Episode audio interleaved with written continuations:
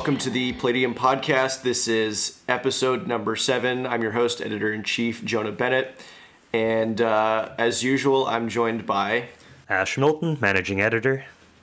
I'm Wolf Tivy, another editor. we need better titles, guys. yeah, Come on. okay. now Moving on. Um, our question of the week this week from the from the reader mailbag that everyone so generously fills over abundantly every week. Uh, should sugar be a should sugar be classified as a Schedule Three substance? Controlled substance. Uh, I, I'll give my answer, which is absolutely yes. Sugar is uh, sugar is, is not good. Sugar is a mind altering substance. Mind altering substances are haram. Uh, sugar is just bad for you. It causes diabetes. It's definitely unnatural and weird. I don't like it.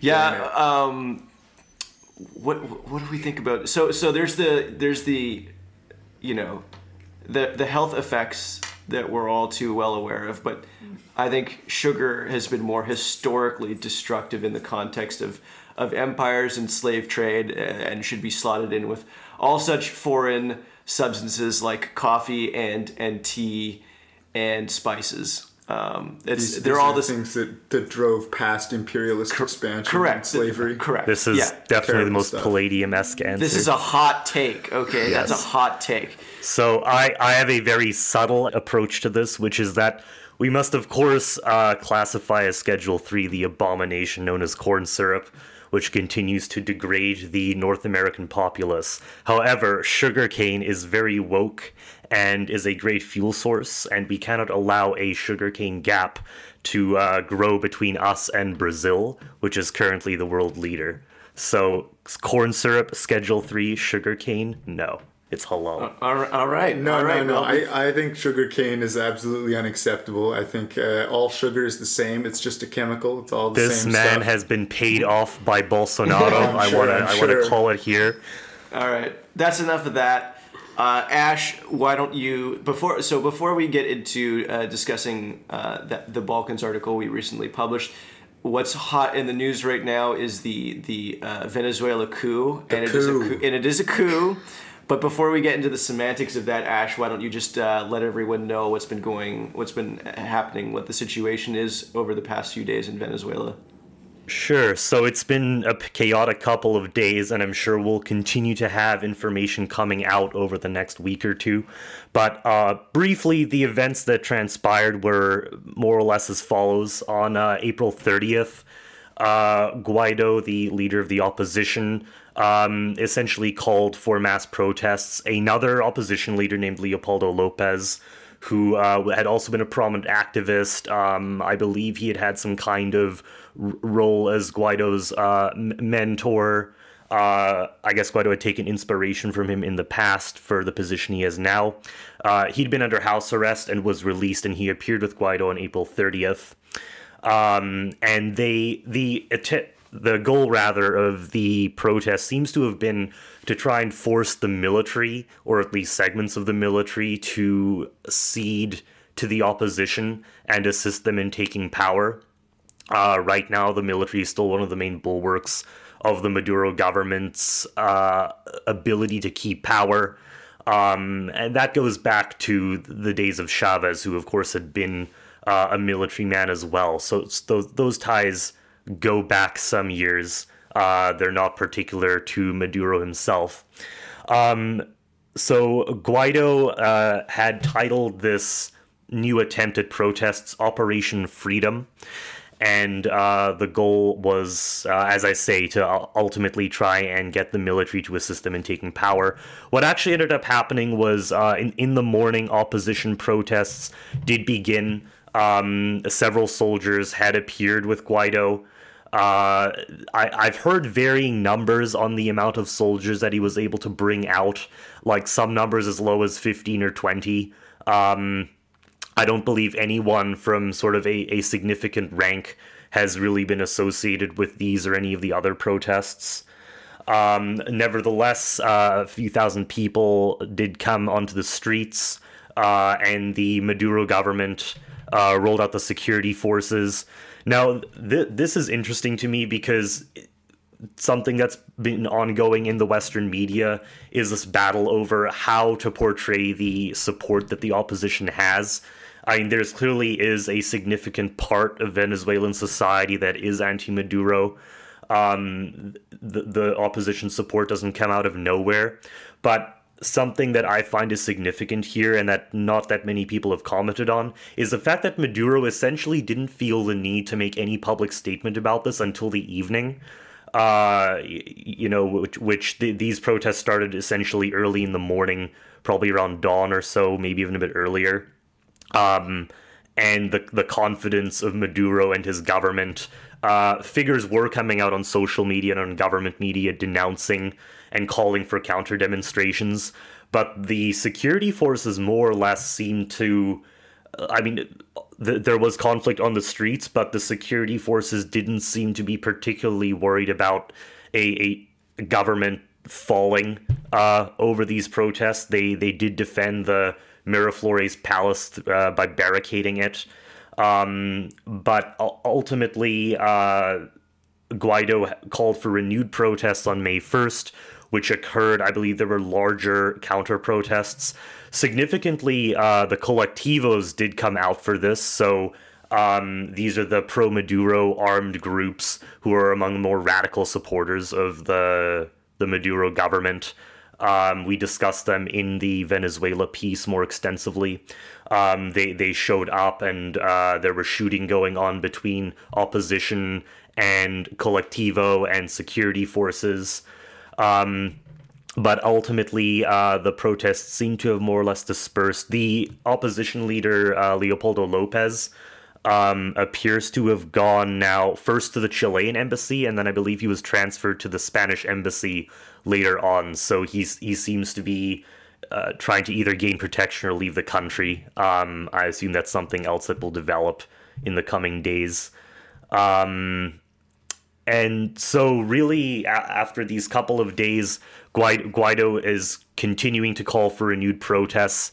I think that the opposition basically try is trying to strategically create momentum here to put pressure on the government ultimately to fall and for the US and uh, countries who recognize the opposition to increase their support.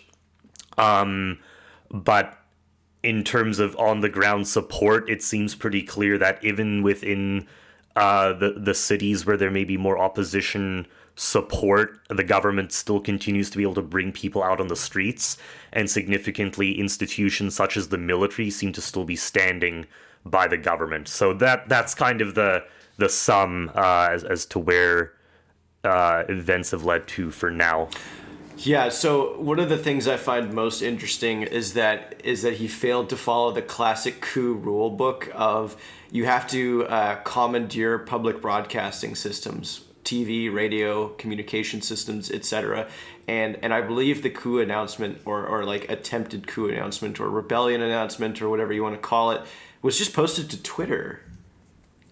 Yeah, well, and in in that way, you know not everyone uses. There may be a way in which you could say that this wasn't really a coup yeah, because a coup if, because they didn't if do his stuff they need to. Well, yeah, yeah, yeah, and, exactly. But even in terms of the goal, I, I mean, ultimately, Guaido's goal is to take power. But I, I don't think that these protests were really meant to be that final moment. Uh, presumably had segments of the military defected, then th- this Operation Freedom idea would have entered a new phase where they try to take control. I can I can accept that. That's the extremely bespoke take. It's not that it's not a coup because he's actually the legitimate leader or president of Venezuela. It's not a coup because it sucked so bad. um, I, yeah, I, can, yeah. I can accept it, that. Uh, I can accept that. Something else that I could bring up here. So this this is a story that's kind of been uh, occurring alongside um, th- these protests. So Venezuela had been a member of uh, the Organization of American States, which is a um, which is sort of a coalition of states in North and South America, headquartered in Washington D.C. Um, and it, like like they, they generally try try and deal with any number of Pan American issues. Now in Venezuela, this is viewed as what they would call an imperialist organization because of the fact that it's headquartered in Washington D.C., but also because um, with the way that these battles have been playing out, that organization has. Um, or members of that organization have, I believe, tried to get Venezuela removed, and Venezuela itself ultimately sought to leave um, the OAS.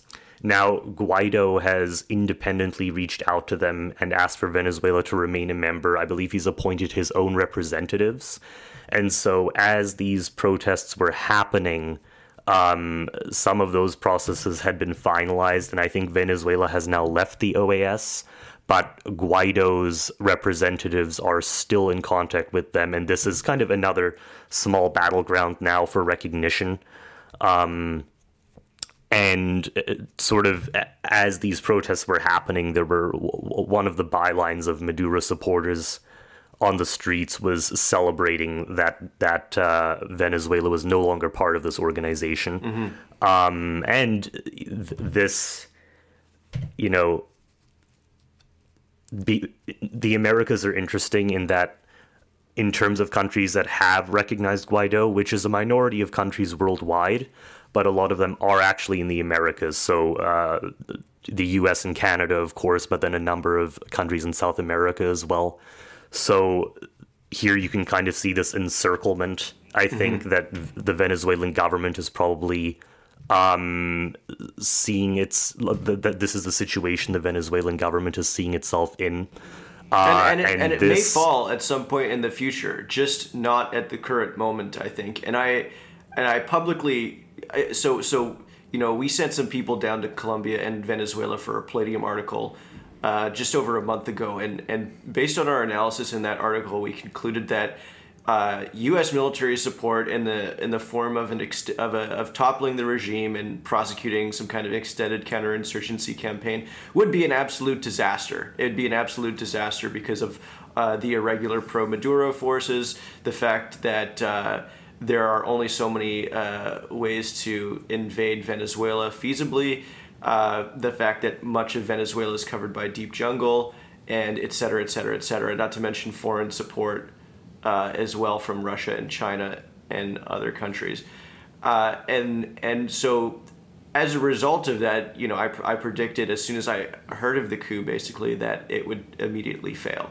And it seems as though that's come about maybe things drastically switch in the next 24 or 48 hours but i'm still happy to to hang myself on that prediction one way or another.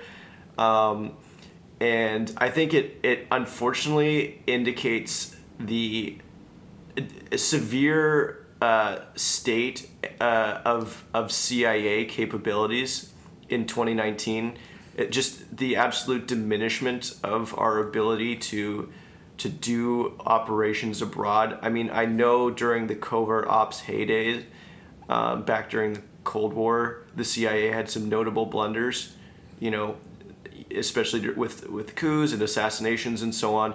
But this is just a whole new level of, of kind of pathetic, limp-wristed, half-hearted uh, attempt to make this, and and it's made much worse by all of the posturing from administration officials and uh, politicians, U.S. politicians like Marco Rubio on Twitter. Uh, just as as the um, bold talk escalates on on Twitter, the actual capacity to carry out, uh, you know, a coup operation goes exactly in the opposite direction. It's kind of an inverse relationship there. Uh, and it's and it's pretty embarrassing. I, I don't know why they chose this very moment to try the coup, but it, it, it might be because Maduro forces were closing in, and this was the only time that they had, or you know the U.S. was getting impatient, so they said pull the trigger and we'll have your back.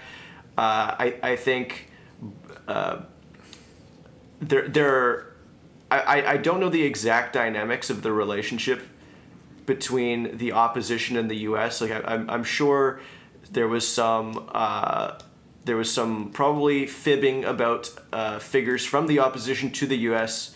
Uh, to to to garner U.S. support in the first place, and and then I'm I'm sure there was some fibbing going the other way around with the Yeah. extent of support that would be given to the opposition as a, as a part of this operation. Uh, and so the consequence is that you have this nice CIA man saying, you know, things will work out. Just like trust me, just trust me, just go go ahead with this. Now's the time to pull the trigger. And then they pull the trigger, and and it's a complete and utter disaster, and and a huge embarrassment. And and you see all these, as I said, loud and obnoxious tweets from from US politicians on Twitter and then it's just so pathetic to see the actual reality in play. I could respect it a little bit more if if they were posting if they were Godfather memeing on Twitter and then they actually successfully toppled the regime really quickly, but it doesn't appear to be going that way at all and so it's just a just a complete and utter embarrassment.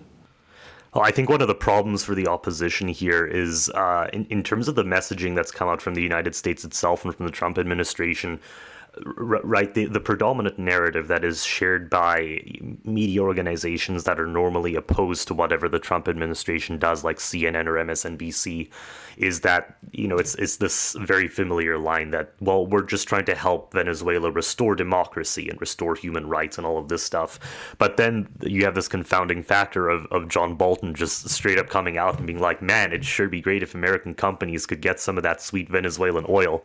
Uh, and Bolton, you know, he's always been more, um, I, I guess, realistic on the fact that uh, American foreign policy is an extension of, you know, what's at least perceived as American interests. Um, and and this is creating problems on the ground, I'm sure, for the opposition because there's something that we should think about, which is that when we're talking about who supports the government, there's a difference between who votes for PSUV, uh, which is the, the, governing party in an election, versus who would fight for the government or at least not fight for an invading force if it was perceived to be like a, a foreign backed coup where the, the the sovereignty of Venezuela was at stake. Those are two different things. Uh, I, I'm you know, within Venezuela, there are, I'm sure, plenty of people who aren't fans of the government. But I mean, imagine the look at any of the wars America fights. Uh, there's plenty of people who aren't voting for the governing party, but when a war is, is seen as against an enemy that you have a, essentially a patriotic duty to unify against, those differences are overcome. And so, uh, in a lot of cases, I mean, you, you can is even that, see is this. that true, with, or is um, it like like in Iraq? You know, the vast majority of people, from what I understand, are just sort of like ambivalent about the U.S. I mean, maybe I could be completely wrong here, but but then you get like a few. No, I think that's correct. A, a lot of people who opposed Saddam Oh, people who oppose well, Saddam it can be don't it can necessarily be support. a war can be a unifying force, right? So so we can look at Assad in Syria more recently, where um, you have, for example, the the SSNP, which is the sort of nationalist party in Syria, which historically opposed Assad and the the Ba'ath Arab um, party, but within the context of the civil war, they became one of the main forces on the ground allied with the Assad government. Right, okay. They were given actually responsibility in coordinating things like checkpoints and security work, and and a number of these groups that had opposed the government are, are now quite unified with it and you know in, in the, the piece on the middle eastern christians we discussed last time in we, we were talking about lebanon and how uh, wh- where there had been you know civil unrest uh, and conflict a few decades ago, people on opposite sides of that war are now essentially unified in the new geopolitical situation. And the same pr- presumably would happen in Venezuela to groups that are opposed to the Maduro government but don't necessarily want to see um, either a, a U.S. backed government or just a return to the the neoliberal regime that existed in the 90s. So let's bring up the the brief question of uh, whether we could call what is happening or what has happened in Venezuela a coup, because some people, so some people have made the argument that uh, you know there's based on some sort of like constitutional clause, there's some obscure semi-legal argument that could be made to the effect that the opposition is in fact uh, Guaido is, is is in fact the lawful and and just president of Venezuela, something like this. And so, in fact, what this is is just a, a restoration of the existing authority and a and a removal of an illegitimate authority and therefore it's some sort of like transition. Existing authority. I mean the guy was never in there in the first place right? Like maybe i, I don't know what the what the specific sort of claim is legally like maybe he got the vote or but whatever. that so so but like there's an existing regime. Yes. they're trying to depose it by force or by at least by extra legal means. Doing And- doing le- like doing my, my problem here is that doing weird legal magic about legitimacy and and and distorting that frame as though Maduro himself has no claim to legitimacy and it's purely just uh, Guaido like he's the sole you know arbiter of legitimacy and it's and it's so very clear cut well it's not clear cut at all in fact. Um, there there you know I'm not saying you couldn't make an argument in his direction but it's it's well, it's not about legitimacy it's at all. far from It's, just far like from clear. whether it's a coup is not about legitimacy at all. It's like there is an existing regime; it is in charge. Someone else is trying to overthrow that regime Sure. by by various means outside of the system. That that attempt to overthrow the thing is being put down and is not succeeding. Like the, There are just different at, ways you could define the- mechanically what's going on here is a coup. We have a word Not- for this. so it's a coup. so there are some people that want to integrate uh, the concept of legitimacy into the co- concept of coup, right? Such that whether it's a coup or not depend. But the problem is is when you're trying to do social science, proper social science, and Yeah, if you're trying to actually understand the world instead of engage in like dis- deceptive propaganda, then you use terms that are clear and Well, technical. well, yeah, not- you use this, like, clear nonsense. and technical terms that are that, that sort of you, you strip of as much uh, perspectival properties as possible, Yeah, and legitimacy just is one what's of happening. legitimacy is one of these voodoo properties that essentially allows you to go around toppling any regime you want by coming like tell me You ex- just tell, fire up tell the me legitimacy printing machine yeah, in the basement yeah, in Washington. e- and, like, exactly. The it's, you know, legitimacy printing machine, just like the, yeah, yeah, exactly. Well, and so one of the confounding factors uh, when it comes to legitimacy is that w- there have been changes to the Venezuelan constitution um, that have occurred under under the Chavez and Maduro governments, and part of that was the creation of new electoral bodies. Now, the opposition currently, uh, I believe, controls the National Assembly, which is where they're trying to create this argument that as leaders of the National Assembly, they have the ability to uh, depose the president. Um, however, there are other bodies which which were created. Uh, it seems to so that the, the the government could have institutions within the state that it viewed as more dependable. Um, th- there was a whole arc of conflict where the uh, courts, uh, the Supreme Courts in court in Venezuela, um, for a time delegitimized the National Assembly itself. I believe that's now been revoked and it has legitimacy again. But the the opposition uh, because all of these changes required, or a lot of them required, either elections or sort of ratifying referenda, which the opposition then um, they refused to participate uh, in those referenda in those elections, and so th- th- this sort of confounds the case for legitimacy, and it can be used either way because people who support the government can say, well, you know, you refuse to participate in an election, but the election still happened, and constitutionally speaking, uh, you know, then the government's position is clear. The, the opposition line has generally been that they consider the elections to be corrupted, and and that their refusal to participate was a legitimate form of protest because the elections were not legitimate to begin with. Well, this, that just Um, that actually just goes back to support the "it's a coup" line because, like, at the point where the official legitimate mechanisms have broken down and no one trusts the official legitimate mechanisms, if you're trying to take over the government, uh, and and you claim that the official mechanisms are not legitimate, then you're trying to take over the government from outside of the official legitimate mechanisms, and therefore it is a coup.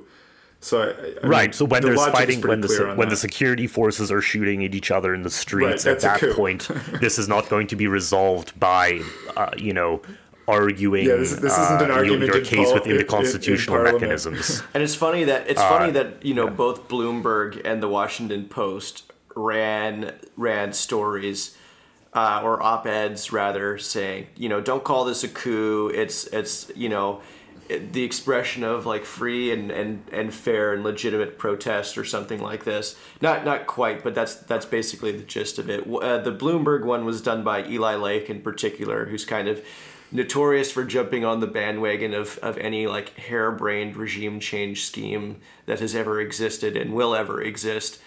Um, and if you read Eli Lake's piece, you'll see how utterly incoherent it is. I, I pointed some of this out on Twitter. He's like, someone's like, "Hey Eli, write this thing or you lose your job." No, like, you know that's not. It's not quite that at all. I mean, yeah, I, I mean, think, it doesn't really work like that. No, no, no. I think he he legitimately like he probably he believes, believes this or whatever. Uh, but that doesn't mean it's not stupid, because uh, that that's that's a whole different topic. Uh, but the piece itself, I I you know highly recommend that people read it to see the the shoddy level of discourse in and and the semantic games played there but it's not even sophisticated. It's really just really really bad like just really bad. But it's this, not this it's is... not smart. There's no there's no oh this is you know i could see a plausible case here or this is semi convincing or like you know maybe it's a toss up 50-50 here. It's like no it's it's just the whole article was was actually just really really bad. Like it was just terrible. Well what this sort of starts to remind me of is like you know there's there's this thing where they sort of come out in a semi-coordinated way the, the kind of like uh, establishment voices they come out in a semi-coordinated way like with with some line that's kind of r- really half baked like oh yeah don't call it a coup or or like you know it reminds me of the easter worshippers thing that happened a little while back when those people got the christians got bombed at easter um, and and like you know big American officials, you know, like Easter worshippers, you know, they don't want to call it Christian, but it's like very obvious they've coordinated on on the use of their language, right? And then like p- further back, kind of the fake news thing, which just came out of nowhere. All these mainstream artic- all these mainstream uh, publications talking about fake news, kind of all on the same day. Like there's obviously some coordination behind the scenes, but it's like it's becoming like more and more incoherent and oh, and like transparently coordinated in a way well, like, I mean, like you it, can imagine like a more a sophisticated propaganda operation uh, you know but by by these forces that don't really want to reveal themselves. Um, now that you have now that you have communication systems that are really efficient all it takes is is like you know a, an email from the from the DNC or the RNC or this and that, and it's people. like, all right, here's our line. Yeah, yeah. But it's just like it's converge. becoming really obvious and transparent and like yes. half baked. Yeah, yeah, yeah. Like like a sophisticated propaganda organization or a sophisticated propaganda machine would like not look so clumsy in do in making these these public uh, public stances. Yeah. So the yeah, I, I, I think that ahead, uh, in, yeah, just I'm thinking you know in, in terms of the long run for Venezuela here because Jonah, you sort of mentioned you, you had publicly predicted um, that this coup was not going to be uh, successful, and I think moving you know looking even a bit longer term than that, uh, we sort of discussed this when we were discussing the Venezuela piece originally, but one of the things that will contribute to the outcome of the situation is the popular support that the sides actually feel they have. And I think something that I've seen consistently underestimated, you know, in the media, but I think also just as I've talked with people who follow this, you know, who, who are generally informed and smart people, um, is an underestimation of how much support the memory of Chavez, if not Maduro himself, then the memory of Chavez has among the Venezuelan people. Because, you know, when generally a lot of people who, who we meet in the Venezuelan diaspora say, are, are going to be people aligned with the opposition because they are usually people of the particular class that tends to support the opposition. But and that can skew one's view, right? Because if most of the Venezuelans one meets, say, in DC or New York or in Toronto or in San Francisco, are supporting the opposition, then the impression you get is, well, like, oh, clearly, like the whole country is behind the opposition and, and this is dictatorial. But one has to remember that is not necessarily representative of the country itself. And when the government first came in, the the level of poverty in a lot of areas was quite high, and the fact, you know, for a lot of especially poor and working class Venezuelans, they remember the cult of Chavez, and they remember programs that were rolled out where you know they they got a level of education and economic assistance and so on, and they also you know they and, and they embraced this this discourse of anti-imperialism and, and you know fighting the Yankee Empire and all of this stuff. And regardless of you know one can have all sorts of arguments about the factual basis and who's right and who's wrong, but just in the pure sense of people feeling a gut loyalty to the memory of that, uh, even if they dislike the successor. Uh, that's quite strong. And there are segments of Venezuela which will remain loyal to Chavez until the day they die. And, you know, groups like the Colectivos are just the most maybe militant and fanatical manifestation of that. And so, in in either case here, because if one if one takes the view that um, the fact that Maduro has been able to come to no kind of agreement with this, you know, significant part of the population that does support the opposition, if one takes that as some kind of delegitimizing factor, well, an opposition taking power, and especially if it's backed by the United States and by foreign governments, that situation will be even will be far more exacerbated, I would predict, with the segments of Venezuela that remain loyal to the memory of Chavez. And so that that argument cuts both ways very easily. So trying to create some kind of um, unity government, uh, I, I, I don't really know how that will actually end up working out within the Venezuelan context. I want I want to point out, uh, going back to one thing I said before when talking about, uh, you know, the legitimacy printing machine in some DC basement. There's there's just no country on earth where you can't manufacture a case that the existing government is illegitimate and therefore uh, toppling that regime wouldn't be a coup, but rather a transition or a restoration of actually legitimate authority. And that's really the problem with conceiving of, of a coup as uh, as necessarily uh, having a component of legitimacy in order for that concept yeah. to, well, to what this what this comes place. down to is like I want to kind of plug the entire project of Palladium here a bit. The what this comes down to is like a moralization of technical language. Like we have these terms that we use to describe what's actually happening and to actually understand the world, not not necessarily through a moral lens, but just like what's going on here. And those are terms like coup and so on.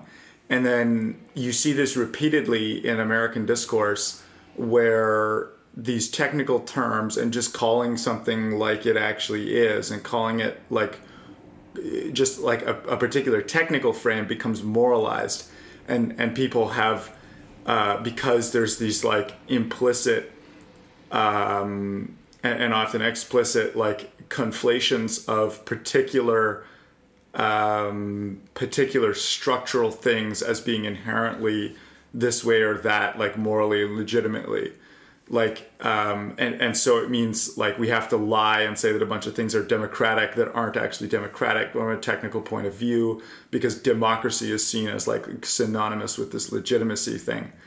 Um, and and there's like many more examples. This coup thing is is one of them right? It's like oh well we don't like coups. Coups are not like a democratic mechanism. Therefore they must be bad. Therefore if we support regime a, change if we support a coup then it must not be a coup. And it's like it just completely confuses your entire way of thinking about the world. It completely confuses your ontology.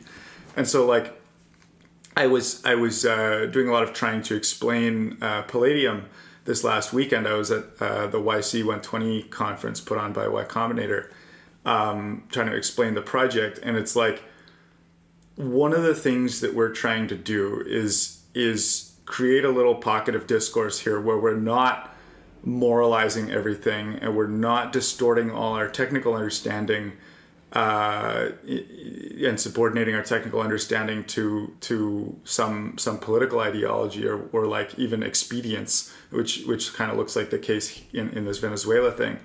Um, it, like we have this we have this big problem, which is that if we're doing that all the time, if we're moralizing everything and all our discourse is on that level, then we actually end up with nobody who understands how the stuff actually works. and we really need people who understand how this stuff actually works, which means using technical terms in in their truthful connotation rather than their moral connotation.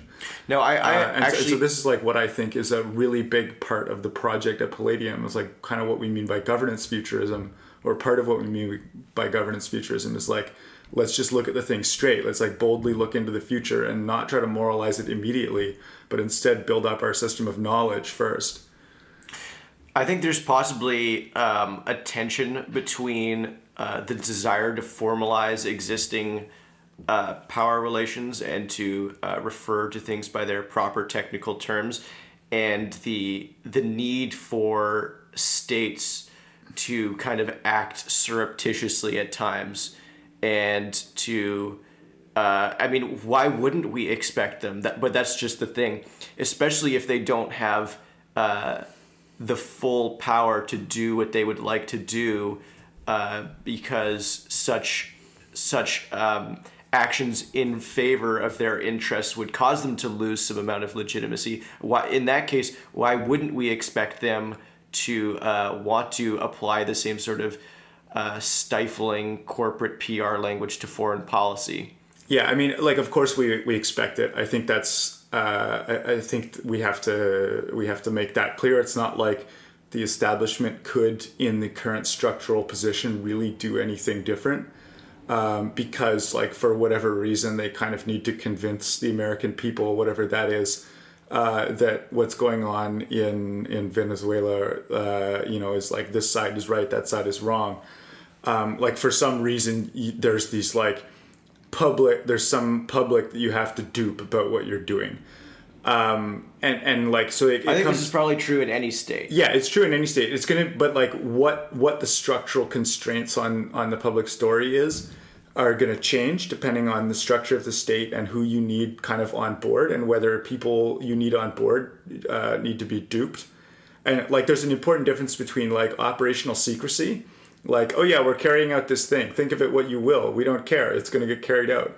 Versus like uh versus like somehow needing public legitimacy for for something where it's like oh it's not a coup. It's it's And then it's like- just mass epistemic poisoning at that yeah and and and like even if you're going to need that mass epistemic poisoning which like you know I'm, I'm not partial to that kind of governance but uh you know even if you need that somewhere there needs to be a pocket of discourse where people are actually using the right technical terms.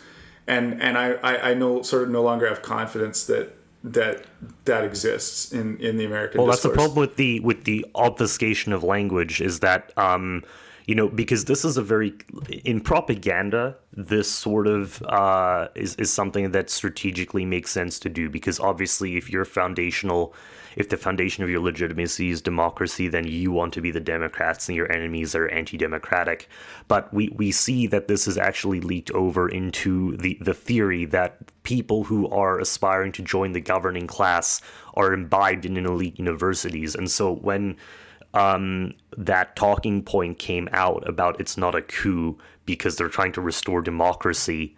This reminded me a bit of uh, liberal democratic peace theory, right? Which Jonah, you wrote a piece on uh, some time back for Palladium, and the, the one of the points that I remember you discussing was that in practice, the way we define liberal democracy crosses over with which countries are members of the American alliance. And so uh, you kind of mix up the cause and the effect there. Now, if if you're if you're someone who's trying to legitimize uh, America as a country or a world order, then it makes sense to say something like, "Well, we're the ones guaranteeing democracy." But when you're trying to figure out why the liberal order works or why the American alliance is able to function and go along, then just using these simplistic obfuscations is actually going to make you misunderstand your your own basis of power and the the the coup thing is just one particular manifestation of how that seems to be embraced. And in this in this way right someone like bolton who is viewed as this hardliner and a fanatic i would say he actually just understands and is willing to say maybe that's the major difference. Um you know here's here's our motivation. Uh here's why he- here's why uh, you know he sees this uh, action of overthrowing the Maduro government is beneficial to the United States, but this is a sort of realpolitik that is unacceptable to the polite, you know, uh, the polite niceties, let's say, of, of people who've gone to Ivy League universities and have imbibed this obfuscated language, which lets you feel more morally clean about what you're doing, maybe, but actually ends up causing harm in the long run because then you start these kinds of interventions that don't end up working and you actually create a tremendous amount of suffering. Yeah, I mean, like, like we're ultimately idealists, right? Like, we want the world to work better. We want to be part of like a moral society and so on but but I think it's really critical to understand that you actually can't do that unless you're being honest with yourself about what you're doing. Like if you're not being honest with yourself about how the thing works and what you're actually doing, then you're just not going to look at the parts of what you're doing that are actually not good. And and you're not going to be able to make them better. You're not going to be able to make your thing run more efficiently or or more more morally. It's just going to like squish some people and you're going to say, "Oh yeah, but they deserved it." Right? Because because your thing is like axiomatically moral and, and and so I think it's like it's you know say what you will about like Bolton's open imperialism, like at least it's honest, right? Um, like I think mm-hmm. honesty is one of the big virtues in this space. We, like we first before trying to like pretend that we're being all good and everything, like let's be honest about what we're doing. Um, and and be honest about how these things work, and then we can actually look at the world through a lens of, of wisdom, and, and we can look at then and and and sort of uh, then you know embark on the project of actually making it better. And I think um, like sort of an, an, additional point I'll just throw in here is like you know we're, we're talking a lot about like propaganda in the in this area. And I, I think like an important question is just like why do you need the propaganda? What where is the need for propaganda coming from? I, I mean i'm not i'm not endeavoring to really answer that here but like i think it's a good question to ask is like why do we need to lie about this uh, what structural factors um, are, are leading to our need to lie. And I and I don't expect by uh, calling out the joke, as it were, that you know, and but that by doing this, we're going to cause some sort of uh, major impact on broader U.S. discourse. No, I mean that's not the point. The sheep wake up, wake up, sheeple, no, no, no. wake yeah, up. Yeah, no, I mean wake like, up, sheeple. Yeah, I mean, not, like, so it's not going to happen, right? To it's, be clear, what Palladium is about here is not like, oh yeah, we're trying to like call out the discourse and and like you know change things or whatever. It's what all lies, do, Illuminati. Whatever, Jonah.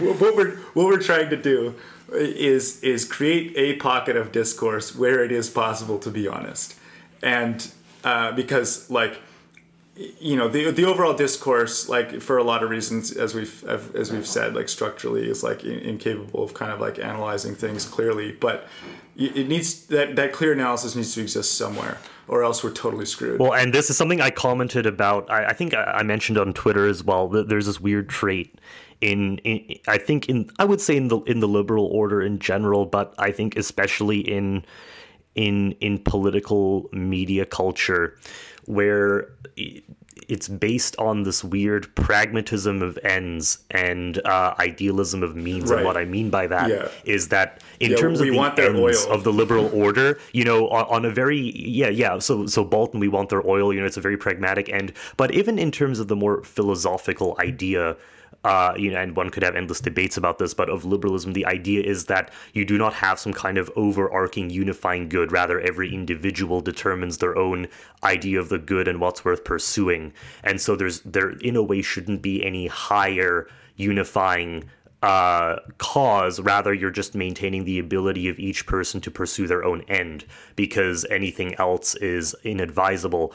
But then with this pragmatism of ends is this idealism of means where we embark on these nation building projects uh, you know we allow these coups to happen we destabilize entire regions of the world um, because the way that you get to that end has to be within a sort of western capitalist liberal democratic uh, set of institutions, and and so these institutions are paramount to preserve preserve this pragmatism. I think, in a way, what makes us distinct, certainly myself, I prefer an idealism of ends and a pragmatism of means. Right. I, I think that's that's a good way to put it. Like and and you know what we've just been talking about the moralization of language about what's actually happening and how these things work really comes down to that idealism of means. Like, you know, if a coup is always bad, then if you support it for pragmatic reasons, like we want the oil, uh, then it must not be a coup. Um, right? Which is like completely incoherent logic. But um, but like that that's kind of what you're forced into if you if you take that stance of um, of idealism of means is, is you're actually yeah. forced directly into uh, perversion of language. So, and on, on that note, we've got about 15 minutes left. I think it's time for us to to explore uh, one of the recent pieces that was published in Palladium uh, about the Balkans. Uh, the title of the piece is "The Balkans Are Hanging by an American Thread." The author is Luka Jukic, and and so basically, let me just intro it for a second. Uh, basically, the, the piece is looking at the, the Dayton Agreement that was signed on uh, December 14th, 1995. And it's a bit of a, a, a look back over, the, over that past time uh, on, on how it's functioned and uh, the crucial role America has played in keeping that region of the world stable um, and the potential now uh, for that that region to completely devolve into chaos. Well, yeah, again. like to make to make it clear, it's like okay, the U.S.'s role in keeping that region stable. Basically, like the U.S. S- sort of stepped in and helped stop the the ethnic war that was happening in the yes. 90s. Yeah. And with the, and then like the ceasefire basically took the form of the states of Bosnia and Kosovo, uh, where things are still substantially mixed, but um, and, and still very high tensions and almost failed states in some cases. Uh, we, we analyze this in, in the piece um, in, internal to Bosnia, uh, some some interesting things going on. And so we, but, we were, we were just then, talking about Bolton, and, and Bolton says now uh, they've got to solve it for themselves. The problems. In there. other words, America pulls out, and now this this big powder keg is, is left without any sort of fire suppressant. And and so this is the you know the piece is basically uh, a look at, at, at what could happen given full American pullout, which of course has not happened yet and may not happen. As usual, uh, when when Trump administration officials are making public statements, sometimes it's just the opening of a negotiation, so it's never really clear if that's just an attempt to get concessions or if that's the entire policy that they tend to go through with. Um, I tend to think they, in this case, they actually do want to withdraw. They, they don't see the bulk like there's they don't have a whole lot of strategic interests in the in the Balkans. Yeah, well, I think like uh, Luka makes the point that that Kosovo actually is kind of a mess, and that the proposed solution sort of makes sense with respect to Kosovo itself, and that the U.S. for various reasons does have an interest in pulling out of the region but but he kind of goes and analyzes the knock-on effects of that in in the form of like oh well this like by by if they were to divide Kosovo along ethnic lines which is I think one of the proposals on the table um, this actually like reopens the the debate about where the ethnic borders should be.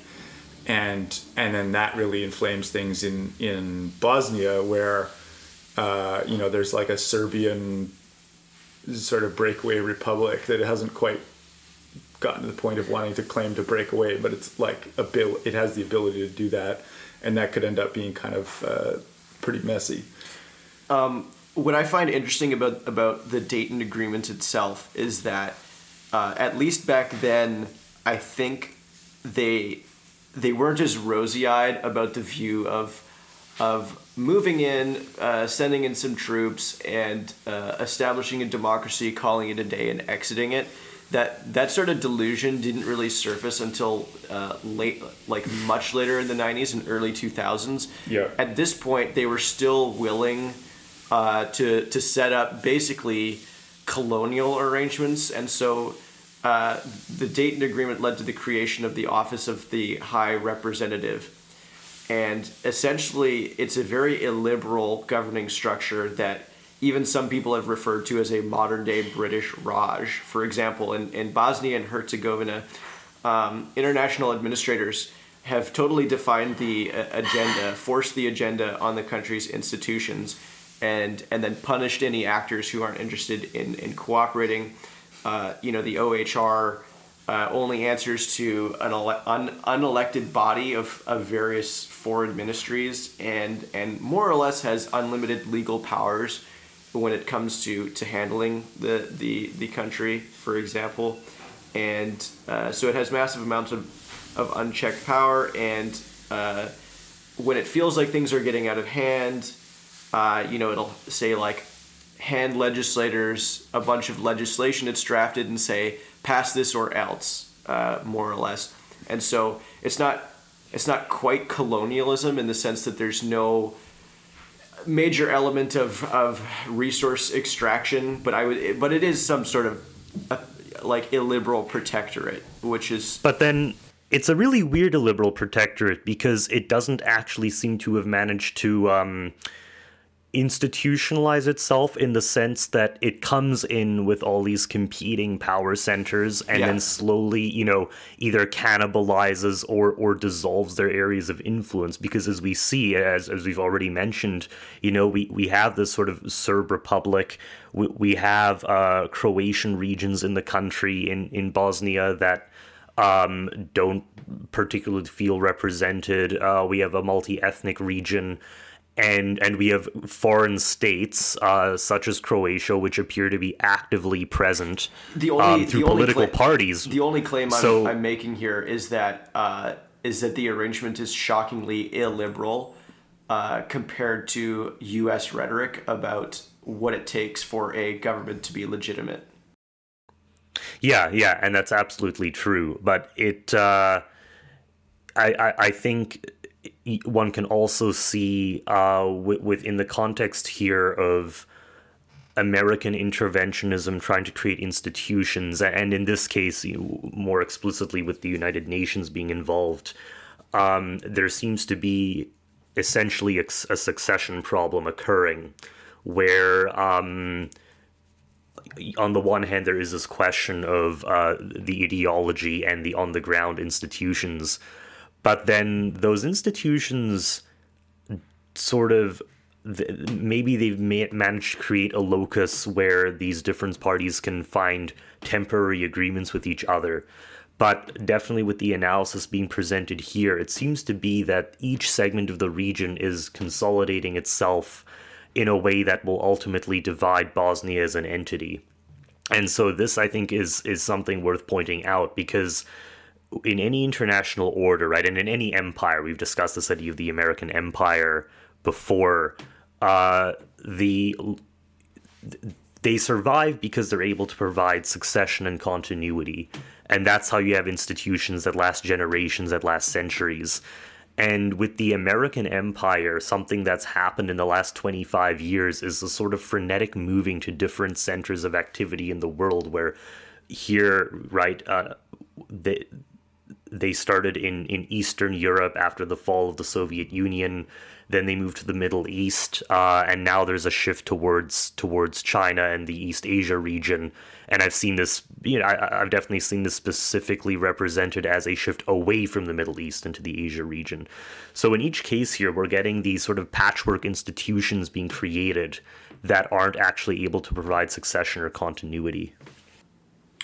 Yeah, so what I found interesting about this piece is that the the so so actually going back to my previous point for a second uh, in response to what you were saying about the OHR and its structure since 2005 it has started to back down a lot from some of the major impositions uh, that it's handed down in the past. Uh, I haven't done a, a, a recent, as of last month, uh, analysis on the current status of, of OHR. Uh, so it's possible if I looked closely at it that uh, the escalation in tensions recently could be a product of OHR backing down over the last uh, 10, 15 years or so. Not sure about that. Can you explain what OHR is? Uh, the Office of the High Representative. Is that is that the Bosnian thing?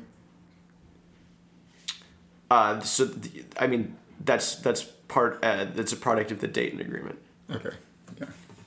Uh, actually, I mean so so technically the agreement itself I think created the Peace Implementation Council, the PIC, which then gradually expanded to, to, to be the, the OHR. So that's just some background knowledge of, you know, the Balkans in the 90s. Um, but another interesting uh, piece of info here is the extent to which uh, that we haven't covered so far is not not a clash of civilizations uh, by any means, but uh, the various ethnic and religious groups uh, appealing to uh, various foreign powers that would be aligned with them. So, Turkey and the Bosniaks, uh, Serbs and Russians, and but the, but the problem is is that even if the Russians and, and Serbians have some kind of link, there's not a huge strategic reason for uh, Russia to involve itself in the Balkans to come up with a major solution uh, to the problem, and and that's really that's really uh, kind of the heart of the problem here is that there's no major incentive for everyone to get involved again in a very messy conflict that is hurtling toward uh, this conflict. So, uh, well, and if it did, if it did become a conflict, I think like the clash of civilizations point that Luka makes is pretty interesting. That that you know the Croats tend to be Western aligned, the Serbs tend to be Russian aligned, yeah, and the Muslims tend to be Turkey and and broader uh, Muslim aligned, and and so if you did get any kind of conflict, like an ethnic conflict there, obviously that would very quickly become um, like a, a more broadly politicized conflict between you know Islam and, and Western aligned uh, sort of Western nationalists and uh, potentially um, Russian. Uh, I, am not sure what factions would come from there, but you could imagine a lot of irregular factions. Like it doesn't even have to be the states themselves; it can be the irregular factions aligned with those sort of broad kind of civilizational themes um, going in. Like if there was a conflict between like Croats and and and uh, Bosnian Muslims or something, you know, you'd imagine like a lot of Western nationalists kind of pouring in as they did in Ukraine, um, and and uh, likewise um, sort of foreign fighters on on the the Muslim side as they did in Syria, um, and, and, so that's like. Um, it's this interesting, like larger ripple effect where if there was any kind of uh, dust up there, even if the, the big power players themselves don't necessarily have an interest in it, there's a lot of irregular forces that might. Well, and this shows you the importance, I think, of geopolitics because if one looks at the history of the region, being being this area, this bridge region between Europe and between uh, the Near East and Eurasia, uh, the conflicts there have gone on for literally centuries, and even even in the period uh, of where you had the Byzantine Empire in the east, and you had um, a sort of growing Roman Catholic missionary effort in the West. It's that history that contributes to the fact that you have uh, Catholic and Eastern Orthodox communities living right near each other, and there was even conflict in those days uh, it shows you as well why Yugoslavia, when it existed, actually had it was able to punch above its geopolitical weight because lying in that region, it was able to balance. Uh, the, you know the Soviet Union to its east and the the European NATO bloc to its west against each other and thereby survive. But this is only possible when you know someone is able to actually unify the region in a single political entity. And I mean that that was really only Tito in the context of uh, World War II was able to make that happen. Uh, going back to what Wolf was talking about about uh, the different ethnic groups and so on, in Bosnia, the as the article notes, the country provided the second most foreign fighters per capita of After any European country to terrorist organizations in Syria. And of course, the the the award in Europe for number one is of course uh, Belgium, unsurprising to anyone, uh, because of Molenbeek. But I could uh, we'll have to spend another episode going into that further. Uh, and you know during the Bosnian War, Bosnia hosted you know thousands of of foreign fighters from across the Muslim world. Um, that was known as the as the Bosnian Mujahideen. Um, and so you know you can you can only imagine as conflict accelerates that that perhaps it would uh, that that figure would would increase just so much more dramatically this time and that any radical strains of, of Islam present in, in Bosnia would be would be much more magnified. Um, Ash, you were going to say something? Yeah, I, I um, with, with Turkey, I think uh, there's an interesting thing happening because you know, as you mentioned, uh, the the Islamic or Islamist ideology um, is clearly playing a role here, but with with Turkey trying to exercise power in the region, there's even an ethnic side of this. So uh, I think I've mentioned this on a previous episode, but Erdogan uh, made a speech uh, in the last couple of years where he was discussing the Ottoman Empire and um, uh, about how they regretted, you know, having left Sofia. I think was the city he mentioned, which of course uh, is a European city and he got you know there was outrage initially when he made the speech but as we can see um, those ties both muslim and turkic ties because of course turkic islam is a very distinctive form of sunni islam in and of itself and uh,